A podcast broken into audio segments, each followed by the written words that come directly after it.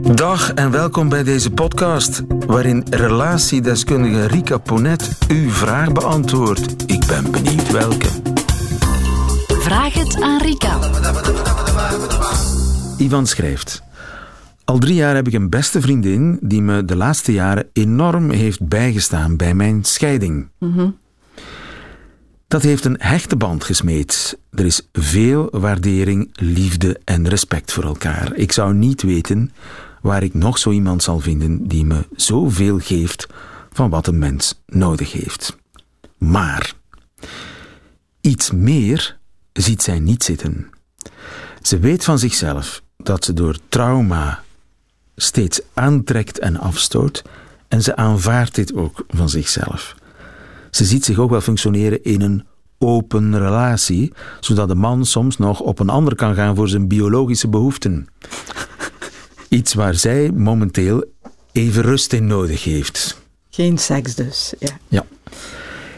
Ik ben hier toch anders in, schrijft Ivan. Ik geloof toch dat ook voor haar een relatie met wederzijds respect, onvoorwaardelijke aanvaarding en liefde is weggelegd.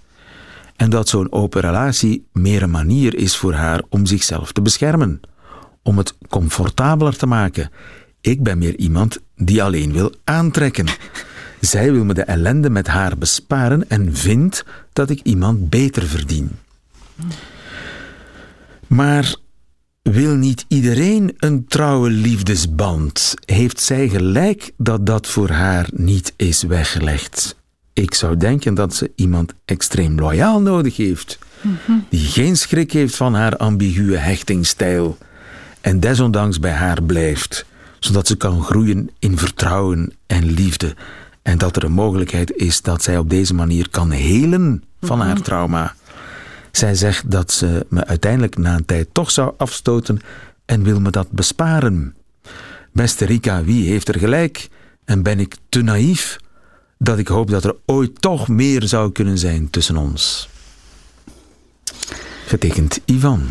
Ja, Ehm, ja is wel een, een- klinkt wel mooi en liefdevol, hè? dat vind ik. eh, maar. ehm, Iemand die extreem loyaal is. ja, Dat heeft ze nodig. Iemand zoals ik. Ja, en dat, en hij en ik, hij is de reddende, hij is de echte, hij ziet zichzelf als de ridder op het witte paard, die dat gekwetste vogeltje gaat redden. gaat redden. Ja, De redder. ja door, door het eh, ja, te, overspoelen met liefde en, Ja. en aan, alleen aantrekken, zegt hij. Ja, Zit toch wel, zit toch wel iets in, nee? ja, eh, ja in theorie.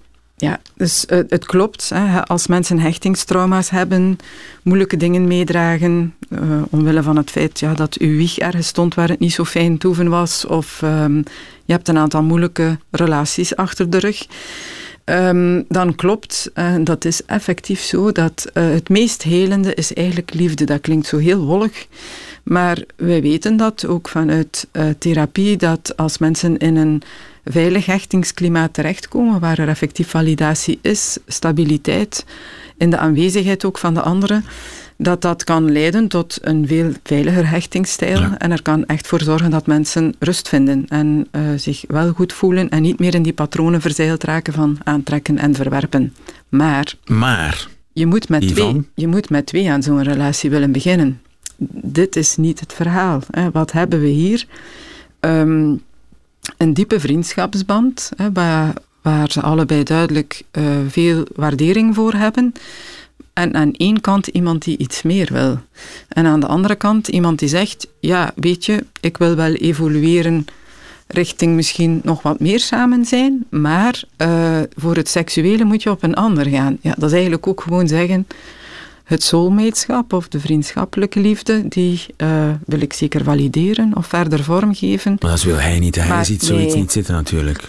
Ik weet dat niet. Ai, wat ik daar altijd bij heb, hè, lieven, dat is... Ik vind dat heel spijtig. Hè, dat we kijken naar een relatie zoals hij die nu omschrijft, waaruit blijkt dat zij zeker wel in staat is om eh, stabiliteit, liefde, warmte, aanwezigheid te bieden aan, aan iemand, dat we dat niet kunnen valideren voor wat het is.